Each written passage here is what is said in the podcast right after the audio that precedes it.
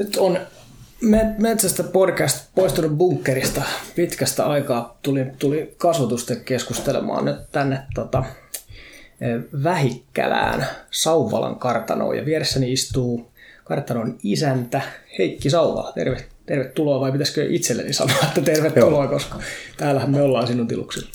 Tervetuloa ja kiitoksia, että tämmöinen mahdollisuus tuli. Joo, mahtavaa, että lähdit. Mehän juteltiin viime kerran niin Metsästä kirjan tiimoilta, eli mä kävin Siitari Helin kanssa täällä pyörähtämässä. Mä esittelit vähän tiluksia ja täytyy heti tähän aluksi sanoa, että se pätkä, mikä siitä sitten tuli kirjoitettua, niin siitä on useampi sanonut, että se on vaikuttanut siihen, että miten he lukijana tai kaupunkilaisena metsästäjänä näkee vaikka fasaanin metsästyksen. Se on ollut selvästikin niin kuin sellainen pätkä, joka on ihmisille resonoinut. Joo, kiva tietysti kuulla. Se oli saanut itsekin sitä positiivista palautetta ja no, miten mä sanoisin, siinä kun ihmiselle tulee tietoa lisää, niin yleensä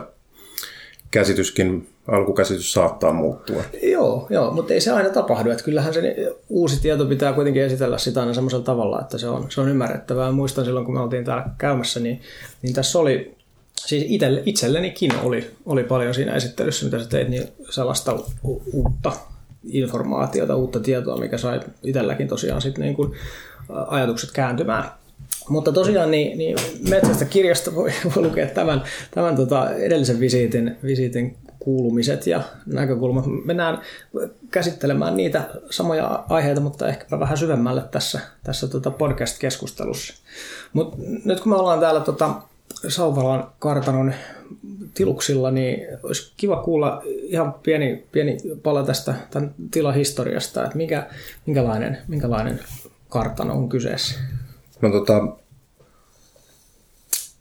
jos oikeastaan hieman, eli tämä on tullut meidän suvulle 1850 ja mä olen 6. sukupolvea meidän suku tässä, ja tietysti historiahan näitä niin kuin Suomea yleisestikin on muovannut aika paljon ja tällä hetkellä meillä on noin 500 hehtaaria maa-alueita. Meillä on perusmaatalous, perusmetsätalous ja sitten tämä meidän niin sanotusti riistatalous. Vähän maa-aines kauppaa, pienimuotoista, eli aika moninainen yritys, jos ajattelee. Ja muutamia tukijalkoja, tietysti vanhoja kiinteistöjä, jotka on tietyllä tavalla, moni sanoo, että vaan upeita, mutta niiden kunnossapito on jonkinmoinen rasite, ja sanotaan, että sitten tietysti tämmöinen historia tuo tähän perusyrittämiseen aika eri näkökannan kuin jos puhuttaisiin perinteisestä yrittämisestä, että haluaa olla se tuhlaripoika, joka pistää kaiken sileeksi. Pitää tietää historiasta aika paljon ja vaalia sitä, mutta olla silti nykyajassa. Joo. Ja se on tavallaan ehkä ne isoimmat haasteet ja aika poikkeuksellista, siis yrittämistä, mutta poikkeuksellista niin kuin just historian takia. No just niin. Varmaan se historia tässä just se isoin ero semmoiseen niin kuin keskimääräiseen niin kuin yrittäjyyteen erityisesti on. Siellä tietysti tosi pitkiä semmoisia sukuyrityksiäkin nyt varmasti Suomestakin löytyy, ja sieltä ehkä jotain. Varmaan semmoisia samanlaisia. Ehkä kaikuja voi jostain kohtaa löytyä, mutta keskimäärin kun ihmiset yrittäjyyttä ajattelee, niin se on varmaan enemmän semmoinen, että isä on aloittanut tai itse on aloittanut, ja sitten se perheen eli elanto on tullut sitten aikaisemmin jostain ihan muualta. Tai sitten, että jos on maatalousyrittäjyydestä kysymys, niin sielläkin suurimmalla osalla taitaa olla enemmän sellaisia lyhyempiä ne ketjut, mitä siellä sitten mahtaa taustalla olla. Joo, ja sitten just nämä vanhat miljööt ja vanhat rakennukset, niin jos tätä mentäisiin aina niin luvut edellä, niin eihän tässä olisi mitään järkeä. Että pitää paikat kondiksessa taas seuraavalle sukupolvelle ja säästää tietyllä tavalla sitten suomalaista historiaa siinä niin kuin samalla ja se sitten se siinä tuo omat haasteensa. Joo. Että ei voi olla yrittäjänä aina luvut edellä, mikä niin kuin normaalissa yritystoiminnassa on pakko hyväksyä tappiollista toimintaa. Niin. Joo, se on jännä ero kyllä, että tässä ikään kuin arvoja on muuallakin kuin pelkästään siellä viivan alla.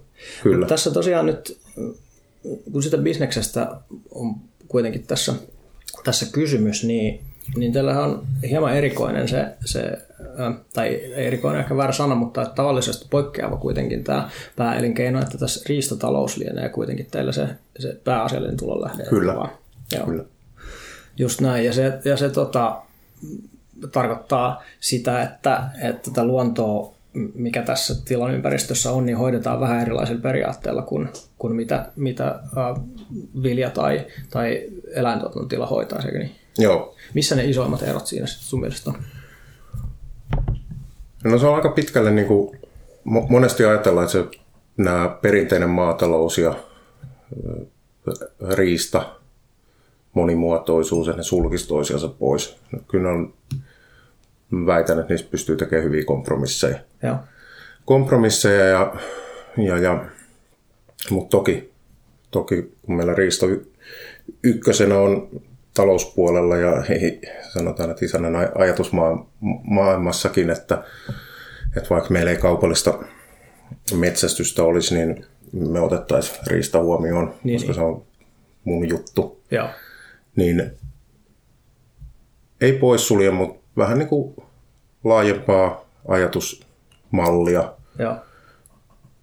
Monesti niin kuin ajatellaan, että ne tosiaan poissulkisi toisensa.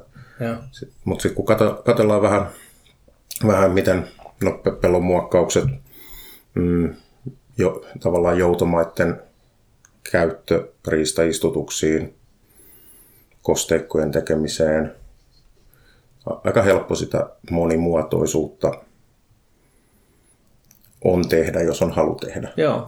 Eikä se ole niin kuin pois, että meillä on ihan oikeata maataloutta, ei niin sanotusti näennäismaataloutta, niin mutta ei toki pystytä vetämään maksimeita sieltä. No, ehkä ei vedetä riistastakaan maksimeita, mutta niin kuin, ne pystyy, ja sama metsätaloudessa ehkä vielä niin kuin enempi pystytään niin kuin ottaan riista huomioon niin, ettei se vaikuta talousmetsiin käytännössä ollenkaan. Okei, joo. Hakkuajankohdat, miten jätetään turhat ennakkoraivaukset ennen harvennuksia veke ja siinä pystyy niin kuin luovia mietitään,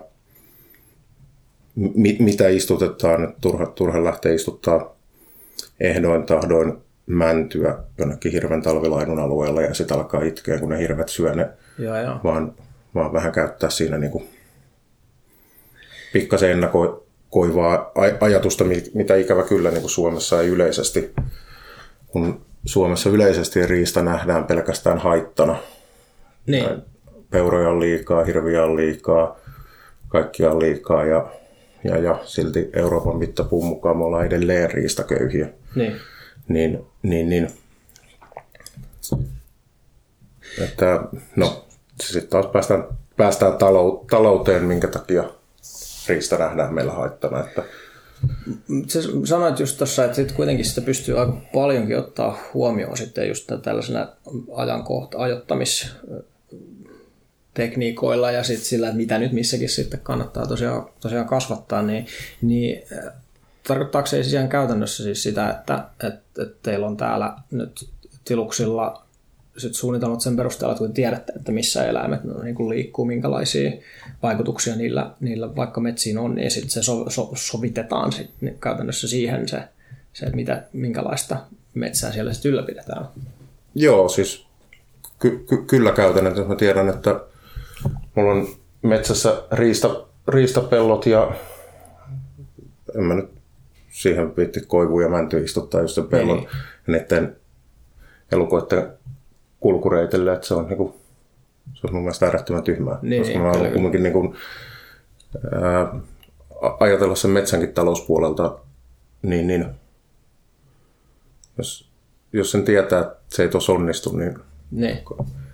Kannattaa tehdä toisin. Tai joku tyypillinen esimerkki, että sulla on pelto metsäisessä paikassa Suomen peura-alueella, niin miksi sun pitää kylvää sinne kaura?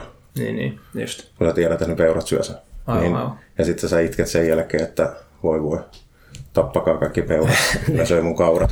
Niin. Mutta Suomessa tosiaan otetaan tosi vähän huomioon, että se on niinku meidän riistatalous on sana, mikä on tullut käytännössä julkisiin painantoihin ehkä 3 vuotta sitten. Okay, 4 vuotta sitten. Me puhutaan porotaloudesta. Se on vähän eri asia sitten. Meillä on metsätalous ja meillä on maatalous, joo. Mutta ei riistataloutta. Joo, se uusi termi se itsellänikin kyllä ehdottomasti on, että ei siitä ole missään ollut puhetta. Ja sen takia, se oli yksi syy, minkä takia mä tästä kiinnostuin silloin, kun täällä niin kuin oltiin, että se on vähän niin kuin uusi tapa lähestyä sitä maataloutta. Tässä teidän tapauksessahan nyt, se tarkoittaa sitä, että se raha tulee paljolti niistä järjestetyistä jahdeista, jolloin se riistakannan voimakkuus on tietysti niin kuin äärimmäisen tärkeä asia. Täällä on asiakaskuntana pääasiallisesti ymmärtääkseni semmoista niin kuin varakkaampaa väestöä. Miten sä itse kuvaisit teidän niin kuin asiakkaita? Minkälaisia ihmisiä teillä täällä niin kuin jahdeissa sitten käy? Tuo on hyvä kysymys. Ja tietysti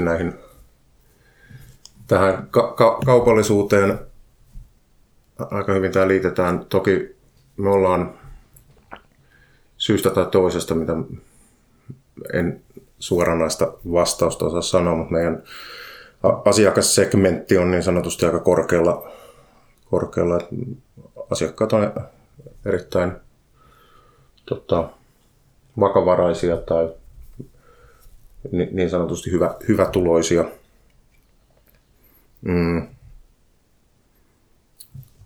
Yleisesti hyvin paljon metsästystä ja jahteja harrastavia.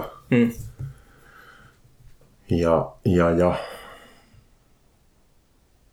No mä itse koen, että mä oon saanut sen parhaimman mahdollisen asiakassegmentin, mitä tuosta porukasta voi saada mulle. Joo. Se, että kaupallista metsästystähän voi olla kaiken tasosta. Joo. Me ollaan lähdetty ehkä sinne sitten, jos sen voisi sanoa, niin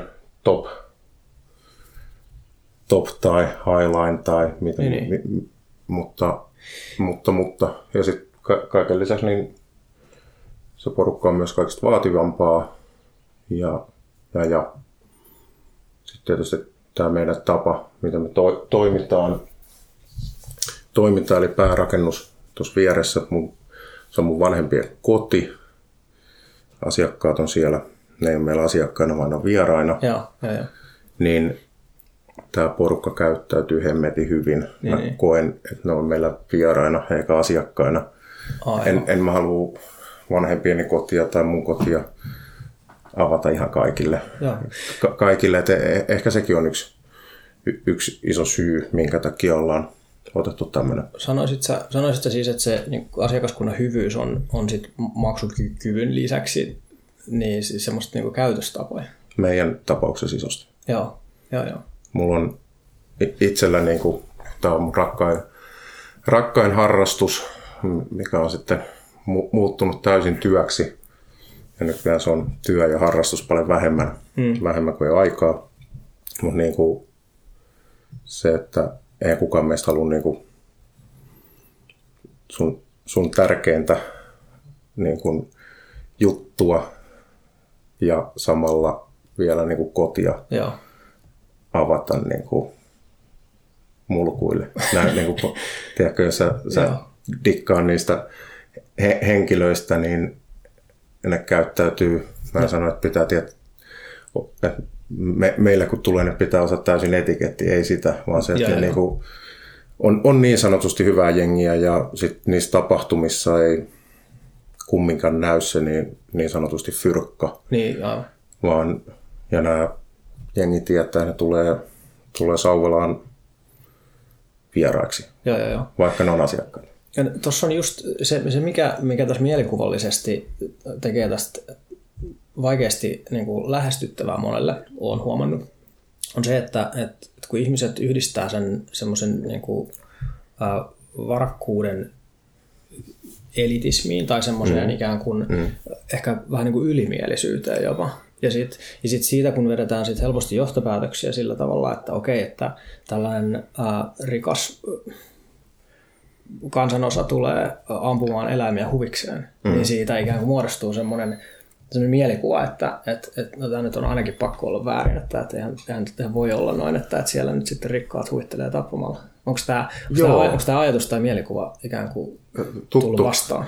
Kyllä tämä on tuttu ja tavallaan niin kuin, sehän mä oon itse erittäin epäpoliittinen henkilö, niin tuo on hirveän sääli. Jos katsotaan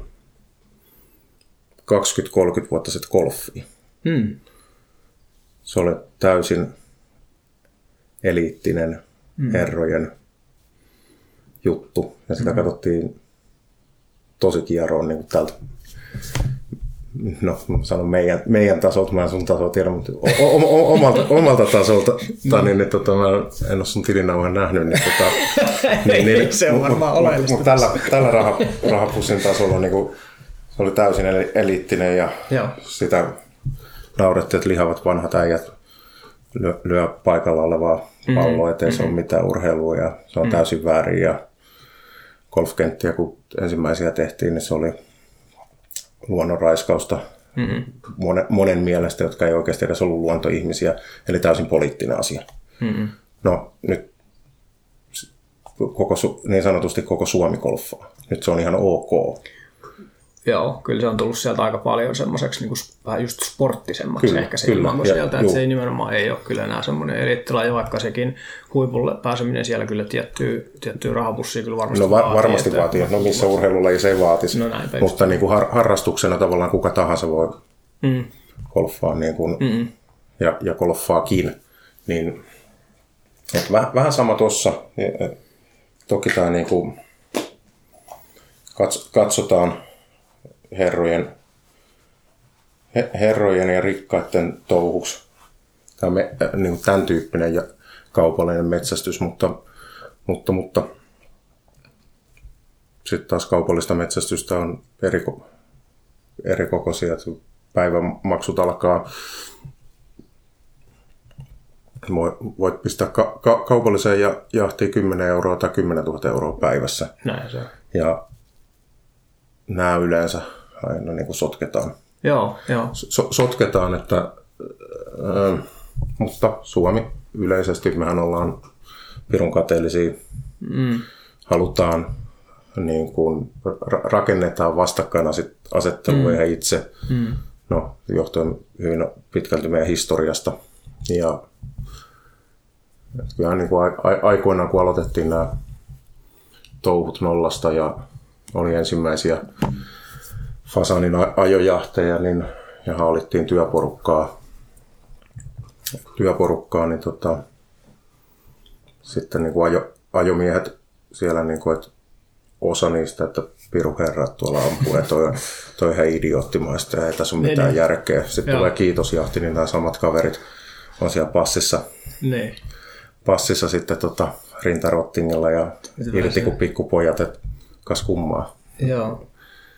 Mut joo, tota on, mutta se on aika turhaa, mutta sitten mä näen, että tietyllä tavalla se kuuluu meidän ihmiskuntaan, varsinkin Suomeen, että yritetään saada väkisin joku vastakkainasettelu. Joo, siis se on ihmiselle tosi luontainen juttu saada niin kuin jaettua porukat meihin ja niihin muihin. Ja sitten tässä just se tietty varallisuuden ulkoiset tunnusmerkit, niin sehän on jo just semmoinen tosi helppo tapa jaotella, että no noin ei ainakaan meidän porukkaa. Ja sitten kun tähän yhdistyy vielä tämä metsästys tai järjestetyt jahdit, joihin oleellisena osana tietysti kuuluu myöskin se, että nyt siinä eläimiä myöskin sit kuolee, niin siitä on tosi helppo luoda semmoinen mielikuva, että et nyt on vääristä asiasta kysymys. Mutta sen on kyllä huomannut monta kertaa, että ainakin Suomessa, niin joka kerta kun lähtee tutustumaan vähän tarkemmin semmoiseen aiheeseen, joka vaikuttaa itselle semmoiselta, että no tossa nyt on kyllä ainakin kaikki pielessä, niin sitten käy ilmi, että eniten pielessä mulla oli mun oma mielikuvana, että se haluttomuus tutustua siihen aiheeseen ennen kuin sitä lähdetään sitten niin kuin repimään jotenkin kappaleeksi. Ja just tämä, mitä vähän mainitsitkin, tämä tämmöinen kaksinaismoralismi myöskin siinä, että silloin kun joku muu tekee sitä, niin se on väärin. Ja silloin kun minä teen sitä, niin sehän nyt on niin kuin, no se nyt on vaan tällaista. Niin sitä kyllä ihmiset nyt vaan niin kuin on. Joo. Ei siitä oikein mihinkään pääse. Tässä sitten se teema, mikä taas sitten kyllä tuntuu nyt yhdistävän kyllä ihan kaikkia, on sitten kuitenkin se luonnon monimuotoisuuden ylläpitäminen. Ja just niin kuin tuossa aikaisemmin vähän viittasit jo siihen, että aika paljon täällä on tehty sitä kosteikkojen ennallistamistyötä tai niiden rakentamista ja noita metsänhoitoa sellaisella tavalla, että se sitten niitä riistakantoja edistää. Ja se yksi kiinnostava keskustelu, mitä tässä erityisesti keväällä nyt niin käytiin, oli semmoinen, että siinä tuntuu olevan yksi vastakkainajattelu siinä, että tätä ennallistamistyötä pitäisi kaikkien mielestä nyt niin tehdä. Mm-hmm. Mutta sitten siinä samassa yhteydessä puhuttiin myös siitä, että pienpetoja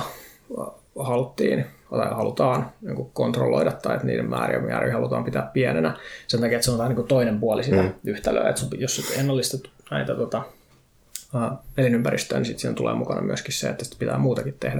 Ja tästä on saatu semmoinen minusta vähän erikoinen vastakkainasettelu. Ja toinen puoli korostaa vaan sitä, että kyllä nyt pienpedot pitää kaikki ampua pois. Ja toinen puoli sanoo, että ei pienpetoja pidä ampua, vaan elinympäristöt pitää ennallistaa. Niin mitä ajatuksia tästä tulee kiinnostavaa, koska sä oot tehnyt näitä molempia. Joo, siis yleisesti petokeskustelu on Suomessa tosi väsynyttä. Puhutaan suurpedoista tai pienpedoistakin, niin tosi väsynyt aihe, jota yleisesti pyörittää. Siellä on muutama prosentti kansasta on hemmetisti petojen puolella. Ja muutama prosentti niitä vastaan.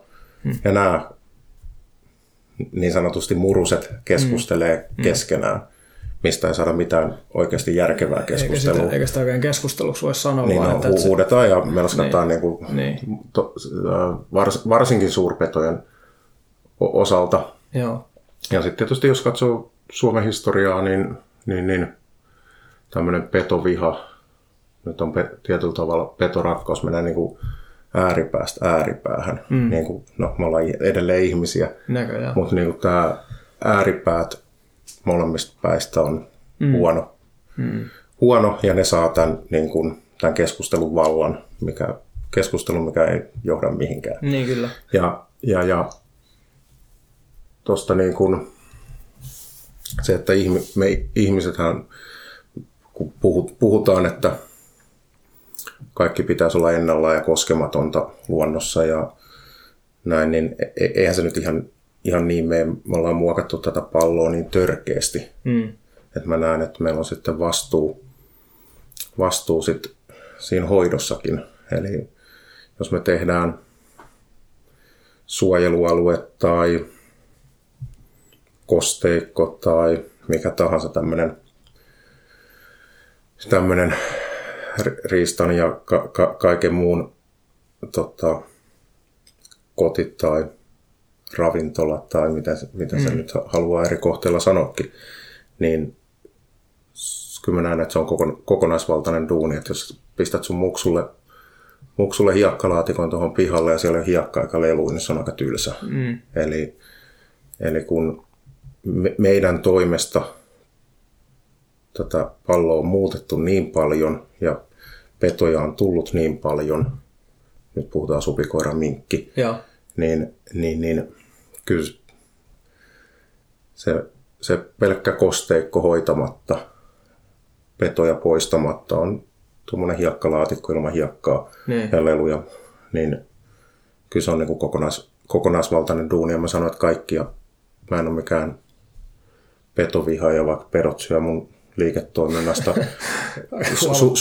huomattavan osan, mutta kun mä oon nähnyt tässä, mä oon 38 ja käytännössä aina asunut täällä, niin nähnyt oikeasti, miten tämä on pelkästään siinä ajassa muuttunut. Mun mutsi on syntynyt 51. Täällä on ollut silloin peltopyitä, luonnonvaraisia. Ja sitten me puhutaan, niin kuin, että nyt tänä päivänä, että mitään tuolta ei saisi petoja tappaa eikä mitään riistaa istuttaa. No, se kuulostaa hyvältä, mutta se ei toimi näin. Tämä taas muuten niin kuin autiomaa, jos me ei niin kuin, tehtäisiin niitä elinympäristöä mahdolliseksi, eli rakennettaisiin ihmisille koteja. Ajatellaan se niin, että meidän pitää saada, käännetään niin kuin maaseutukaupunkiajattelu, että jos me halutaan jengiä kaupunkiin, niin me tarvitaan niille taloja, eikö? Elinympäristöä. Niin, ja sitten me tarvitaan niille työpaikkoja ja sitten me tarvitaan kaikkea muuta siihen, ruokaa, tietyllä tavalla turvallisuutta. Ihan sama homma se on tässäkin. Niin. Eli se on niin kuin kokonaisvaltainen juttu, että se ei pelkästään niillä elinympäristöillä me ei saada täällä. Se on tietysti, sillä voidaan kilpeä kiillottaa ja se on lehdessä hieno sitten niin sanoo, että mulla on tämmöinen oma pieni suojelumetsä, mihin ei saa kukaan koskea, tai tämmöinen kosteikko, joku kosteikko, yksi minkkipariskunta sinne, niin se on siinä. Ja se on tyhjä kosteikko. Ja varsinkin nämä vieraspedot ja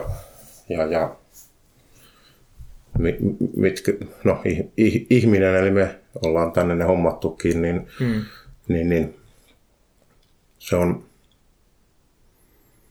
Joo, en ole petovihaaja, mutta mä oon vaan niin sitten taas realisti, kun mä näen tämän, miten petokannat, korpit, varikset, täällä ei ollut, mennään 20 vuotta taaksepäin, nyt täällä meidän peltoalueella ei koskaan nähnyt korppia. Joo.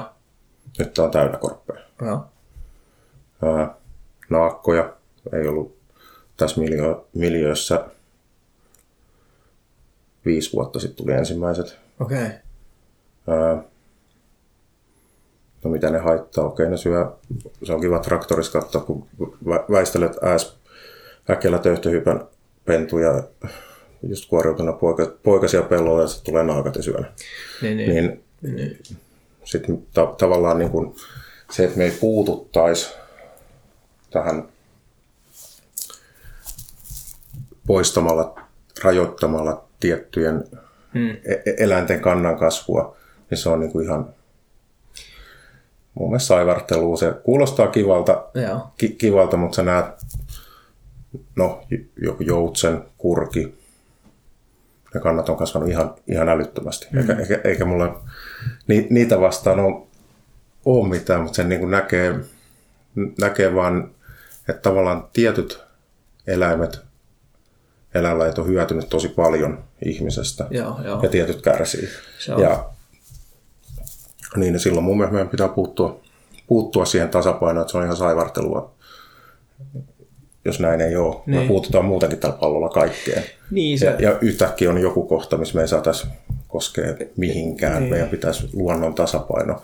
Paskat, me ollaan tuhottu luonnon tasapaino. Niin. Mä väitän vielä tuohon, että mä epäpoliittinen henkilö, että niin on ehkä enemmän vihreä kuin kaupunkivihreä on oikeasti.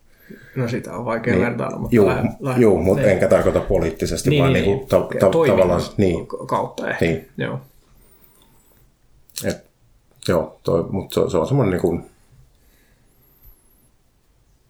aihe yleisestä, mistä järkevää keskustelua ei saada, koska ääripäät huutaa ja asiat näyttää ruohonjuuritasolta hyvin erilaiselta kuin paperilla tai sanotusti betonipunkkerista näin niin kuin maalaismunttina sanottuna.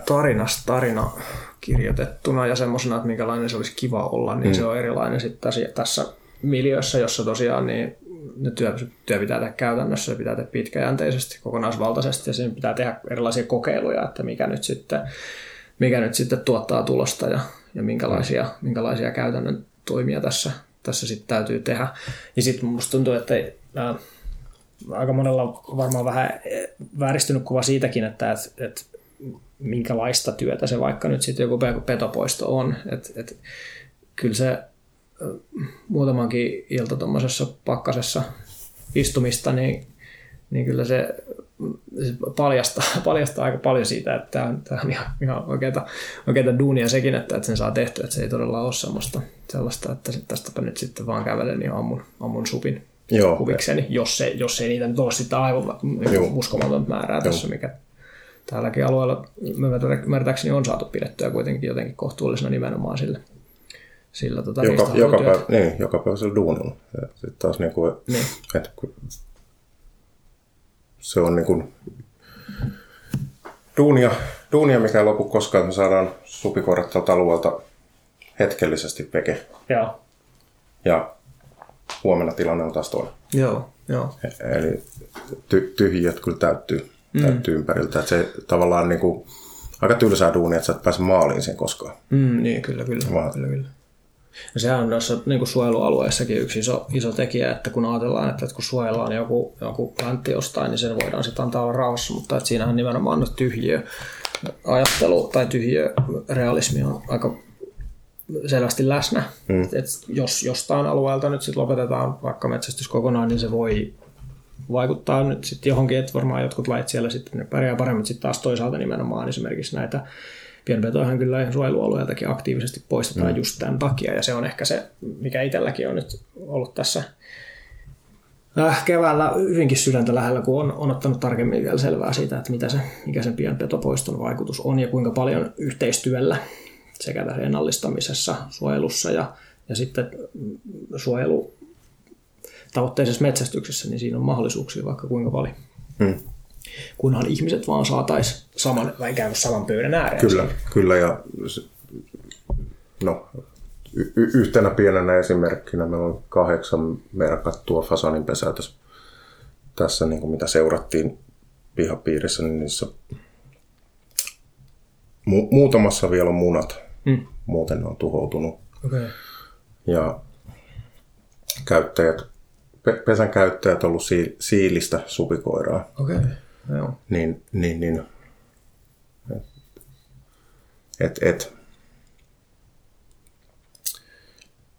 kun sen käytännössä näkee, niin se on niinku aika konkreettista.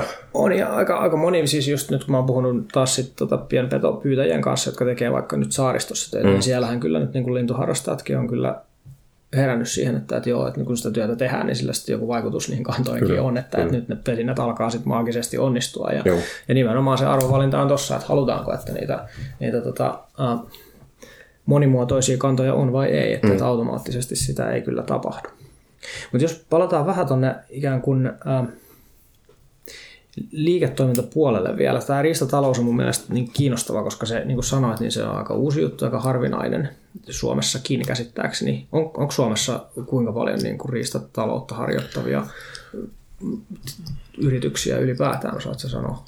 Siihen on vaikea rajata, että just kun tämä ala on, niin kuin, voi olla metsästystä ja jahteja ja voit olla oppaana tiedäkö valtiomailla ja niin. Että mihin se raja vedetään, että todellisuudessa varmaan enempi mitä niin kuin uskotaan. Joo. Sitten niin sanotusti meitä isoja niin on kymmenkunta tai vähän alle niin, mutta tullut paljon niin kuin tällaista pientä metsästystoimintaa, tarhaustoimintaa niin kuin maatiloille, missä sä pääset tyyli 50 kouluttason koiraa linnulla ja ja pääset niin sanotusti niin kuin ampumaan tai mahdollisuuden ampumaan fasaaniin tai kahteen päivän aikana, niin just tämä meidän kirjo on niin. Älyttömän laaja. Tietysti niin kuin tässä vielä, jos ajattelee tätä kotitilaa, niin mikä jäi tuossa äsken sanomatta, niin ehkä mulla, jos jostain on ylpeä, on se, että mä pystyn työllistämään. Joo. Kolme puohenkeä perheen ulkopuolelta. Joo. Duunissa, ja sitten katsotaan tätä niin kuin Suomen maaseutua ja maataloutta, niin se on ehkä tässä kovin juttu. Ja siitä niin kuin, no, tätä ei pystytä automatisoimaan niin kuin mitään toimintoja. Mm-mm. Eli, ja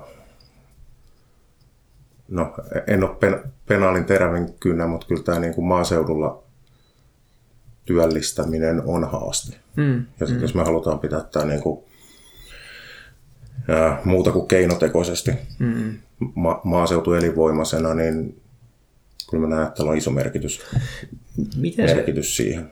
Kerrotaan vähän vielä sitäkin, kun mielestäni se on kiinnostavaa, että ikään kuin se ihan alkutarina siitä, että miten siihen niin kuin fasaanitarhaukseen teillä on alun perin lähdetty. Oikeastaan 1992 vuonna meillä on tullut ekat fasaanit, 250 fasaanin untuvikkoa ja syyt ehkä siihen oli, mä olin 11 silloin, niin vanhempani, niin heillä oli haasteita.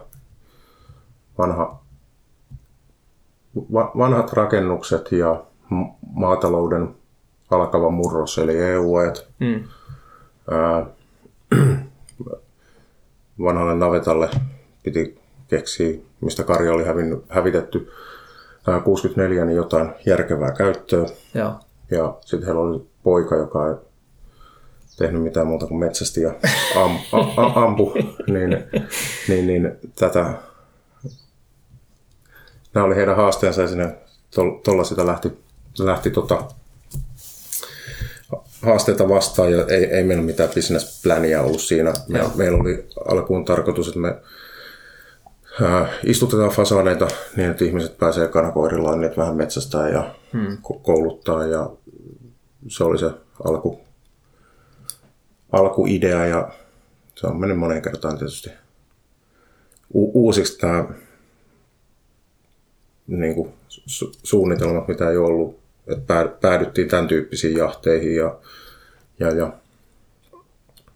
Mut hyvä näin, mä oon tyytyväinen. Hyvä liike vanhemmilta kyllä nähdä tuossa nyt niinku sauma sit kuitenkin, että varmasti tosiaan näin, että moneen muuhun nyt tämä tässä tarinassa mainittu poika ei olisi välttämättä ihan niin innokkaasti lähtenyt, mutta että siinä sai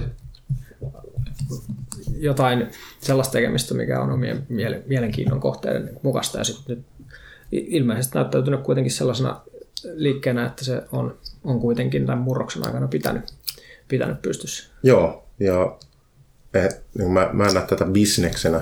Tämä on elinkeino ja tapa elää, koska niin kuin sama tämmöinen sukutila, en mä koe tätä omistavaa, niin mä hallitsen tätä tämän hetken, että niin kuin kunnes se siirtyy taas seuraaville murheeksi, niin sama toi niin riistapuoli, jolla eläinten kanssa tekemisissä, niin siinä mennään kumminkin eka eettisyys edellä. Ja sitten siitä pyritään taloudellisesti rakentaa kannattavaa. Niin pakkohan se on olla kannattavaa, muuten se kyllä. Niin kuin loppuu. Joo, se on juuri näin, mutta niin kuin sanotaan, että siitä pystyisi varmasti tekee oikeasti bisneksen, jos ei. Niin. Jos sitä tekisi bisneksenä, niin aivan, tai unohtaisi eettisyyden ja kaiken tyyliin ja just ne, ketä saatat himmaas. Niin. Mutta se ei käy päinsä, ja sit se on hirveän pitkäkestoista. Niin, no ei se varmasti kyllä olekaan. Tuossa on Se on monta kunnioitettavaa kohtaa kyllä, että tuossa on pakko olla aika niin kuin johdonmukaisesti rehellinenkin itselleen sitten niin tarkastella sitä, että minkälaista sakkia ja minkälaista etiikkaa tässä nyt sitten harjoitetaan tässä. Miten se etiikka nyt sitten käytännössä tässä ihan konkreettisesti sitten näkyy? No, jos me nyt aloitetaan tarhausolosuhteista ja niistä linnuista ja meidän, no, niiden lintujen on hyvä olla ja pysyy terveenä. Niin. Siinä tarhausvaiheessa sitten meidän systeemissä linnut pääsee kesällä vapauteen ja niin jos puhutaan fasaanista, niin jahdit alkaa marraskuussa. Joo. Eli ne on käytännössä puoli vuotta vapaana luonnossa ja sitten päästään siihen, että meidän hävikki on 60 pinnan luokkaa, okay, jopa 70 pinnan luokkaa. Joo. Niin sanottu saanti pyörii 30-40 pinnan luokkaa. Sitten jos alat miettiä sitä, että tekisit siitä, niin kuin löisit sen Exceliin, niin kyllä tuo lintu kannattaa varmaan niin kuin heittää suoraan tarhasta pyssyn eteen ja niin. Ottaa eurot pois ja jahteja joka päivä ja tämä liukuhihna teollinen toiminta. Niin jos ajattelen, että meillä on 11-12 isoa fasaanijahtia kaudessa. Joo. Ja meitä on käytännössä 4 jätkää, jotka tekee duunia sen 12 päivän eteen. Jep. No sitten päästään, minkä takia se maksaa. Niin kyllä. Niin, sen takia se on myös kallista, mutta sen toki voisi tehdä paljon halvemmalla. Niin, niin. Kyllä. Joo, toi on... Jos Excelin kautta ajattelee, niin kyllä se tosiaan sitten jää se vapaaksi päästäminen kyllä nyt tosi nopeasti tekemättä. Mitä muita vaikutuksia sillä nyt sitten on, että tänne vapautetaan tähän ympäristöön nyt sitten iso kasa niitä fasaaneita? No toki, varsinkin kun tuommoinen, kun ei edelliskaudella tai viime kaudella ei talvea tullut, niin nyt se näkyy ihan selkeästi, että meillä on fasaneita ympäri Vähikkälä kylää ja se tietysti vaatii naapurilta, pitkää pinnaa. Niin. Kaikki toki niistä tykkää. Mä ymmärrän senkin, mutta joo, sitten tietysti niin kuin petohommassa Lintuja on paljon, nyt taas vähän vertaan aina siihen, että sama kuin laittaisi Hesarin ilmoitukseen, että jos sulla on ilmasta viinaa, buffetti olisi. Viinaa himassa, niin vetäisi suomalaisia miehiä puoleensa, niin tämä samalla tavalla vetää petoja. Mm-hmm. Sitten taas, sitten me poistetaan niitä täältä, ne syö meidän fasaaneita, se on luonnonristasta veke. Meidän toiminta ei lisää petoja tai varislintuja tai mitään, vaan ne vetää puoleensa, me poistetaan niitä, ne syö niitä eikä niin kuin luonnon matskuu, niin mun mielestä sitä kautta niin kuin luonto on oikeasti voittaja siinä. Niin. Luonnonvarainen riista ja no toki pedot syö muutakin kuin riistaa. Kyllä. Niin. Kyllä se sitä petopainetta varmasti poistaa sitten vähän vaikeammin kiinni otettavilta lajeilta, että jos tuossa kosteikolla nyt varmasti niin on vaikkapa sitä taantuvaa vesilintukantaa ihan kohtuullisella määrällä tarjota, niin ehkäpä se tosiaan nyt sekin puoli tässä koko systeemisessä ajattelussa, mihin tuossa aikaisemmin viittasit, niin on sitten myöskin mukana. Joo, ja sitten tavallaan vielä kaupallinen metsästys ja tämmöinen tarhataan metsästystä varten. Se on saanut aika paljon mun mielestä turhaa kritiikkiä ja tavallaan se, että katsotaan aika kapeasti sitä että kyllähän me niin kuin ihmiset harrastaa metsästystä ja ne tulee meille metsästämään tai meille jahtiin, niin on sekin on sieltä luonnosta veke. Eli ja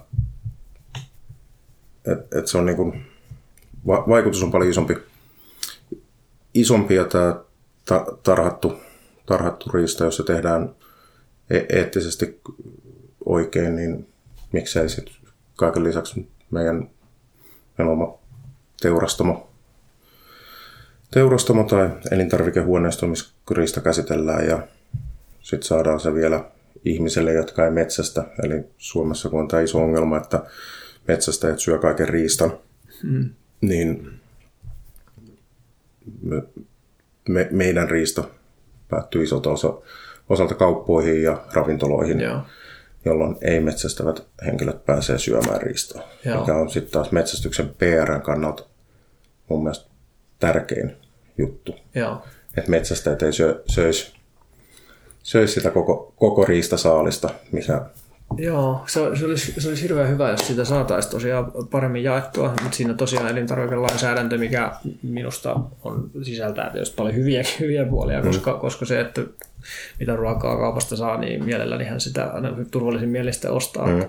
Siitä kaikki pisteet. Nyt sitten toisaalta, jos, et minähän en voi myydä riistaa niin kuin itse, vaan että toki voin nyt lahjoittaa kavereille ja sitä myös mielelläni teen, mutta et se ikään kuin se tuotantoketju on aika vaikea tuossa.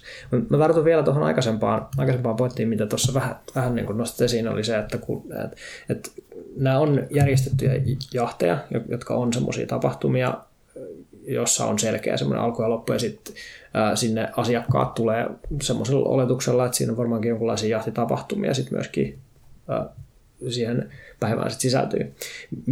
Sä olet aikaisemmin puhunut siitä, että sä erotat noin niin metsästyksen ja kaupallisen jahdin jollain niin käsitteellisellä tavalla toisistaan, niin voitko avata sun ajattelua siitä, että miten nämä kaksi sun mielestä nyt eroavat?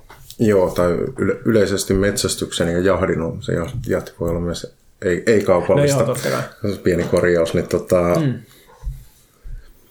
Joo, siis no, Englannissa on aika selkeät on niin kuin hunting ja shooting. Meillä ei ole täysin vastaavia sanoja. Eli niin kuin mun mielestä varsinkin järjestetyt jahtitapahtumat, missä sut niin kuin... Puhutaan jostain hienosta taitavista metsästäjä tai metsästysvaistoista. Ja. Niin tietysti tässä nyt ei järjestetyssä jahtitapahtumissa niin hirveästi tarvitaan, ja pitäisi olla hiljaa passissa. Ja numero 1, mikä on kaikista tärkein sekä metsästyksessä että jahdissa, että olet hyvä ampuja. Ja. Niin, mutta sitten taas niin kun, jos mennään tuonne eräjurmaille, eli meille perinteiseen metsästykseen, niin sitten se on hyvin erityyppistä. Silloin me metsästetään, väijytään, hiivitään, kaikki nämä, ja yleensä näitä ei niin kuin ehkä tietyllä tavalla halutakaan erottaa. Et sanotaan, että fasanijahti, tämän tyyppinen, mitä me tehdään, niin se ei ole metsästystä. Ei toi ole metsästystä. Usein metsästäjät sanoo, ei olekaan, se on jahtia. Se on niin kuin täysin kaksi eri asiaa, olla jahdissa ja olla metsästämässä. Ja nämä niin kuin, en siis, nämä jotka sanoo, että toi on metsästystä, niin vastaan kyllä, että ei olekaan. Eikä mä pidäkään sitä metsästyksenä. Okay. Se on jahtia. Sä valmiiseen pöytään, mutta sun pitää osaa ampua ja sun pitää osaa lukea peliä. Okay.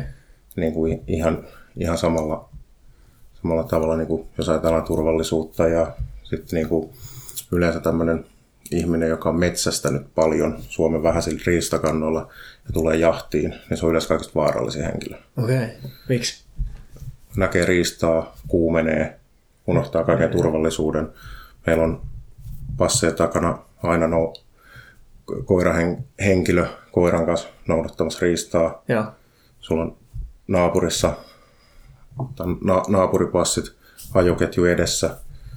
On aika tosi tarkat turvallisuusmääräykset, miten sä saat ampua. Aivan. Ja sitten tämmöinen metsästäjä, niin usein vielä Suomessa, kun ei ole totuttu hirveän koviin riistamääriin, että kun se tilanne tulee, se näkee linnun, se ampuu. Niin.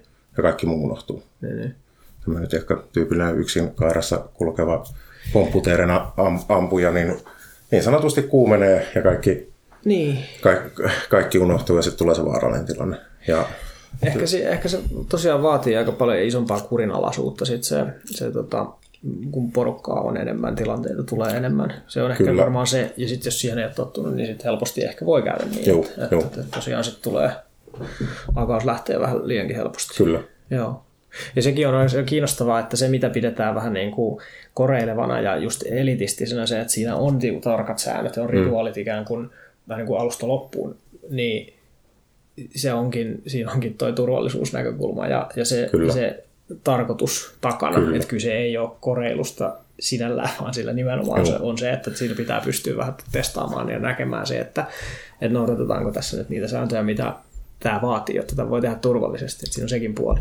Joo, ja sitten tuohon koreiluun tietysti vielä, niin emme siellä keskenään toisillemme koreilla, vaan se on arvostusriistaa kohtaan ja sitä jahtitapahtumaa kohtaan. Ja puhutaan jahtiparaateista, eli jahti kun on ohi, niin pidetään paraati. Ei sekään ole mitään koreilua tai oman ekon pönkittämistä, vaan arvostusta nimenomaan riistaa ja sitä jahtitapahtumaa kohtaan. Sitten taas me niin perinteinen tämä suomalainen metsästys, niin ja metsästäjät pitää sitä niin pelleilynä. Suurin piirtein hirveän kaadollekin mennään ensimmäisenä potkastaa hirveä, että sainhan mä tämän paskiaisen. Mun mielestä ihan aika... Niin, kyllä siitä kunnioitus on niin kaukana. Niin. Mä itse asiassa juttelin tuossa, tai aikaisemmassa podcast-jaksossa keskustelin metsästyspiireissä hyvinkin ristiriitaisen vastaanoton saaneen hahmon, eli Kimo Ohtosen kanssa, joka on siis tehnyt itsensä tunnetuksi metsästyspiireissä enimmäkseen niin kuin susikannoillaan, mutta hänellä oli minusta yksi erittäin kiinnostava pointti siinä hänen ajatusmaailmassaan. Se oli oikeastaan hyvinkin lähellä mitä sanot. Eli kun metsästäjä sanoo, että kyllä me kunnioita riistaa, niin se käyttäytyminen pitäisi olla sitten niin kuin linjassa sen kanssa, ja aina se ei kaikilla välttämättä ole, että se on pelkästään sanojen taso. Ja sitten monesti miettinyt, miksi näin, niin on se, että kun meillä ei ole riistalle arvoa, meillä aina ne peurat ja hirvet, kaikki on niin kuin haittaeläimiä. Joo, jos siihen suhtautuu niin. Ja silleenhän me Suomessa suhtaudutaan, me valitetaan metsätuhoista, peltotuhoista, liikenneonnettomuissa, se on aina haitta. Me mennään hirvijahtiin sen takia, että me mennään leikkaan hirvikantaa ja osallistutaan hirven kannanleikkuu talkoisiin. Ei niin, helvetti. Vähän väkisi. Niin, tavallaan annetaan se näin niin kuin ymmärtää, se on mun mielestä aika väärä tapa. Siinä voi olla takana vähän sitäkin, että mä luulen, että metsästäjät on kokenut ehkä olevansa vähän ahtaalla viime vuosikymmeninä esimerkiksi, on ollut semmoisia tilanteita tai semmoisia ajatuksia, että eihän muut nyt ymmärrä, että miksi tätä tehdään. Ja sitten yksi semmoinen selitys tai yksi syy sille, että no miksi tehdään, niin on ollut sit se, että tätä tehdään ikään kuin näiden vahinkojen välttämiseksi ja turvallisuuden takia. Ja se on Ehkä sitten on sellainen ajatus, että no, tämä on hyväksyttävää. Ikään kuin on hyväksyttävää tehdä tätä siksi, että vähennetään haittoja, mutta on kiinnostavaa, että otat esiin tuon, että siinä tulee mukana myöskin sitten sellaista, että jos alat ikään kuin uskoa siihen, että tässä on haittaa eläimistä kysymys, niin sitten se muuttaa sun omaa käyttäytymistä siihen haitallisempaan suuntaan. Sitten sitä onkin vaikeampi hyväksyä sitä koko touhua, joten kiinnostavaa. Mutta hyviä merkkejä mun mielestä on silti ilmoilla, vaikkapa nyt peurakantoihinkin niin suhtaudutaan aika eri lailla eri alueilla. Tietysti niitä on tosi eri määrä eri paikoissa, mutta että on erilaista suhtautumista vaikka siihen, että kuinka valikoiden vaikka sitä tehdään. Ja on ollut vieraana kyllä sellaisissa paikoissa, missä se on tosi tarkkaa. Ja siellä selvästi ymmärretään se, että se kannan elinvoiman säilyttäminen on tärkeää. Se on jännä, mutta miten ristiriitaa sit voisi poistaa? Tai sitä ristiriitaa, että toisaalta sanotaan, että kantoja pitäisi vähentää, missä on liikenneturvallisuusnäkökulmasta, on siinä pointti siinäkin. Ja toisaalta sit kuitenkin sitä elinvoimaa pitäisi kasvattaa, niin miten tuohon ristiriitaan sit pitäisi niinku suhtautua? Se, että tämä on tietysti, kun tämä tulee ihmisen suusta, joka järjestää kaupallisia jahteja, niin. Täällä ei ole mitään painoarvoa, mutta kyllä se että niinku riistalle pitää saada arvo. Okay. Se, että me ajatellaan, että metsä, niin kuin, ajatellaan perus maanomistajaa, joka itse metsästä viljelee, ja hän ei siitä peuran tuhoamasta kaurapellosta saa mitään. Mm. Totta kai se harmittaa sitä, se haluaa ne niinku peurat sieltä pois. Mm. Mutta jos se saisi siitä jonkun korvauksen. Mm. Jos me katsotaan Eurooppaa, ei tarvitse mennä kuin Ruotsiin, siellä on maatila myynnissä. Katsotaan maatila myynti-ilmoitusta, niin siellä on paljonko peltoa, paljonko metsää, mitkä koneet, jos koneetkin on myynnissä. Sitten siellä on, mitä riistaa siellä, paljon se ammutaan vuosittain. Okay. Siellä se on lisäävä arvo. Jos meillä ilmoitettaisiin, että myydään metsäalue, missä on paljon hirviä, niin se olisi miinus. Okay. Eli tavallaan ikävä kyllä se raha ja ne eurot se nyt tänä päivänä on vaan, mitkä vaikuttaa meidän kaikkien elämään, halutaan me sitä tai ei.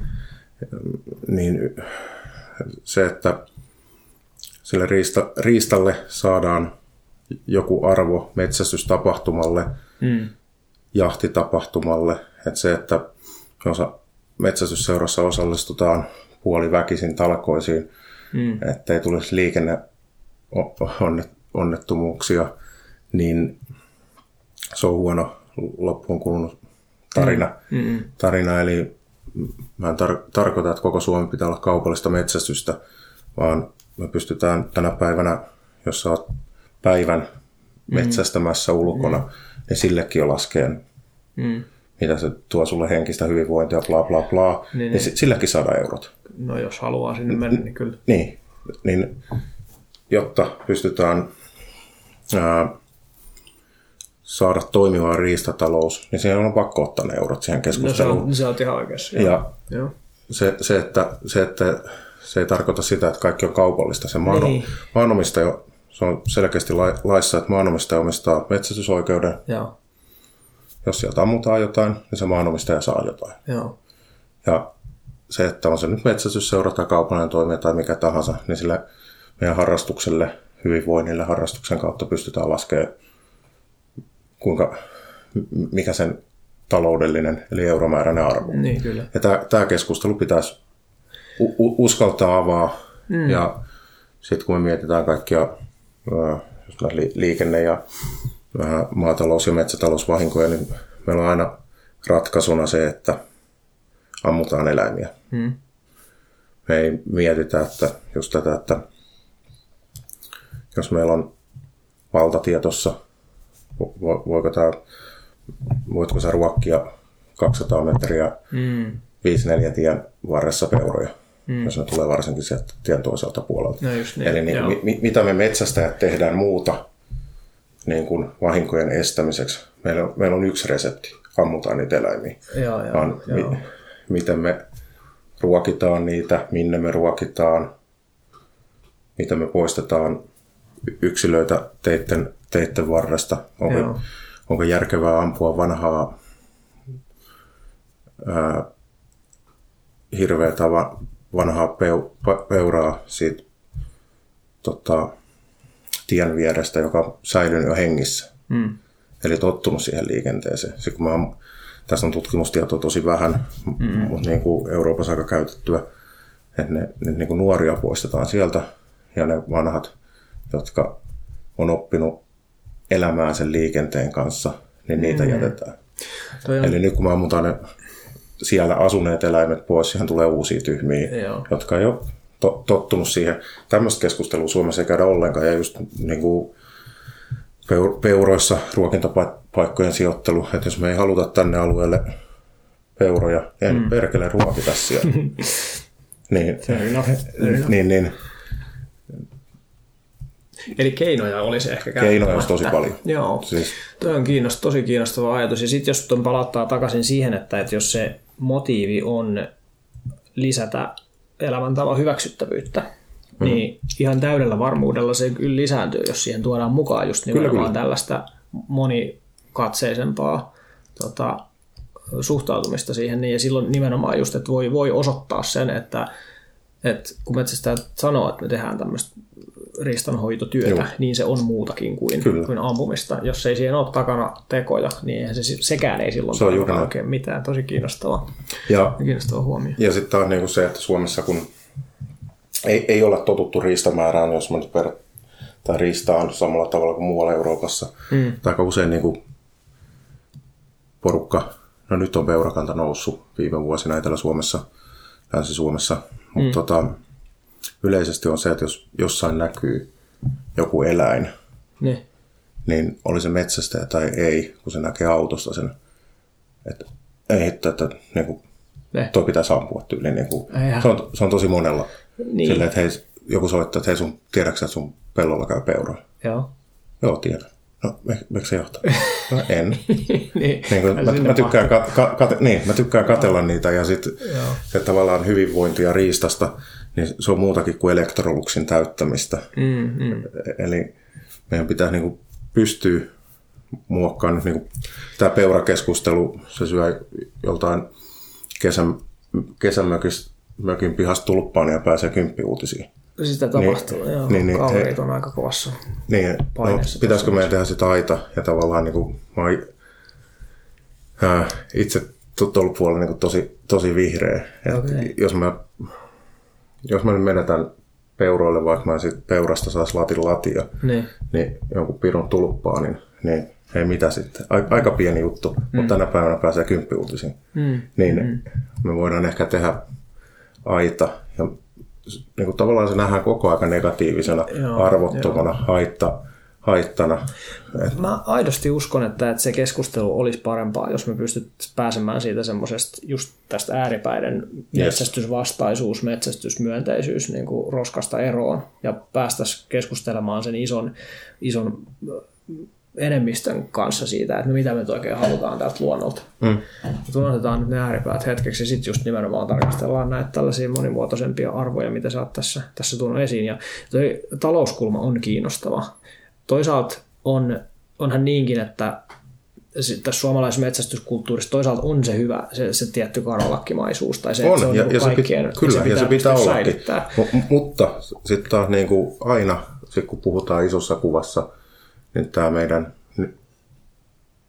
riista ja hyötyriista on aina se, joka häviää keskustelut, koska sitä euromäärää, se on kumminkin sit isoissa keskusteluissa, isoissa linjoissa kun päätetään, niin jos sillä ei ole mitään arvoa, niin totta kai se on se, mikä häviää. Mä luulen, että se ratkaisu voisi löytyä jostain semmoisesta alueelta, että mä sanoisin, että tietenkin maanomistajilla ja metsästysseuroilla, jotka on tähänkin asti ollut nyt tässä metsästyksen keskiössä, niin se ikään kuin elämäntapa, mikä siellä on ollut, niin se on ihan mahdollista säilyttää. Siis ei silleen, että lopetetaan kaikki metsästysseurat ja ruvetaan myymään vaan kaupallisia jahteja, niin sitä nyt en usko, että kukaan haluaa, ellei nyt joku oikein kunnon kapitalisti näe tässä mahdollisuuksia, mutta semmoisia nyt ei tähän pöydän ääressä ainakaan tunnu olevan. Ei, enkä usko, että niinku muutenkaan. Joo, täysin mahdoton ja tietysti vielä se, ettei nyt ihan ymmärretä väärin, niin toki me metsästämme peuroja, hirviä kannan säätelyn takia. Joo, kyllä. Se pointti, mutta se ei ole ainoa pointti. Joo, ja sitten kuitenkin nyt kun yhteiskunta on niin rankas rakennemuutoksessa, että maaseudulla on vähemmän väkeä ja sitten metsästysseurat ei kaikki ainakaan onnistunut uudistumaan sillä tavalla, että sinne olisi saatu uutta sakkia sitten mukaan, niin nyt jatkossahan tämä luo vähän semmoisen niin kuin pakkotilanteenkin, että jotta se toiminta voi jatkua, niin sinne pitää löytää uusia tyyppejä. Ja tästähän näiden yhdistelmästähän se, tai näiden leikkauskohdassahan se nyt niin kuin onkin sitten se, että toisaalta ne, jotka asuu maaseudulla, elää sitä elämää päivittäin, niin he jatkakoon sitä metsästämistä niin kuin tähänkin asti. Se voidaan ne säännöt kyllä varmasti kirjoittaa niin. Ja sitten se raha voi tulla taas sitten niiltä, jotka nyt on vaikka mun kaltaisia kaupunkilaisia, jotka on niin kuin kiinnostunut aiheesta, mutta ei ole mahdollisuuksia.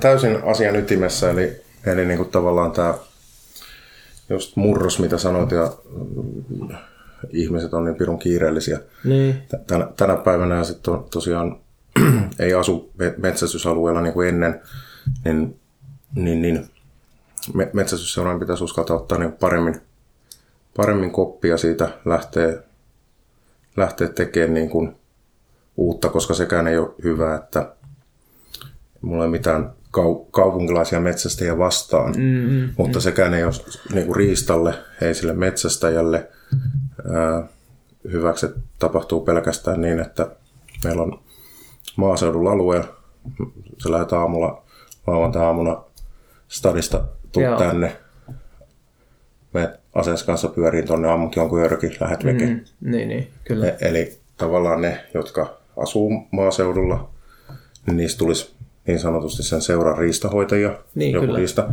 joka niin kuin asuu sillä alueella, ruokkii, vie nuolukiviä, korjaa torneja, saa sitten jonkun pienen korvauksen tältä muilta, jotka tuutte sit pelkästään metsästää, plus että siitä on teille hirveä etu, että sä voit kysyä siltä paikalliselta, että hei, kun mitä sä oot nähnyt ja niin, minne mun kannattaisi mennä, ja tavallaan se kaveri vielä määrittelisi, että mitä riistaa sieltä voidaan metsästää, koska sitten taas niinku se, että sattumanvaraisesti mennään metsään ja ammutaan vastaan tuleva örkki, niin se on täysin väärin, vaan koko metsästys. Joskin sitten, jos kaupungista nyt vaan sinne metsään kävelee, niin kovin suurta vaaraa ei ole, että mitään tulee vastaan, mutta jos ymmärrän kyllä pointin.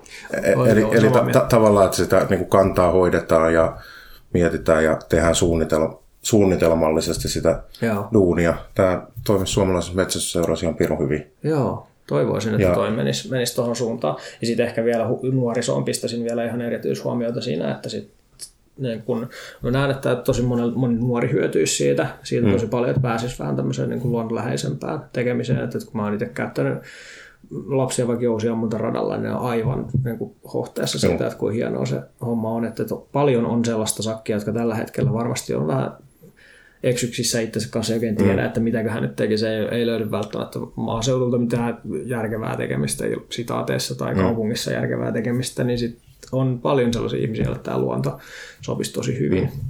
Ja just tuossa eilen, kun juttelin aiheesta, niin vieläkin on silti sellaisia asenteita, että kun vaikka kouluun on mennyt ehdotetaan, että voisiko tämmöistä metsästyksestä tulla puhumaan, niin sitten se on niinku torpattu tosi suoraan, että missään tapauksessa ei tämmöisestä aiheesta saa meillä puhua, että se on kauheat.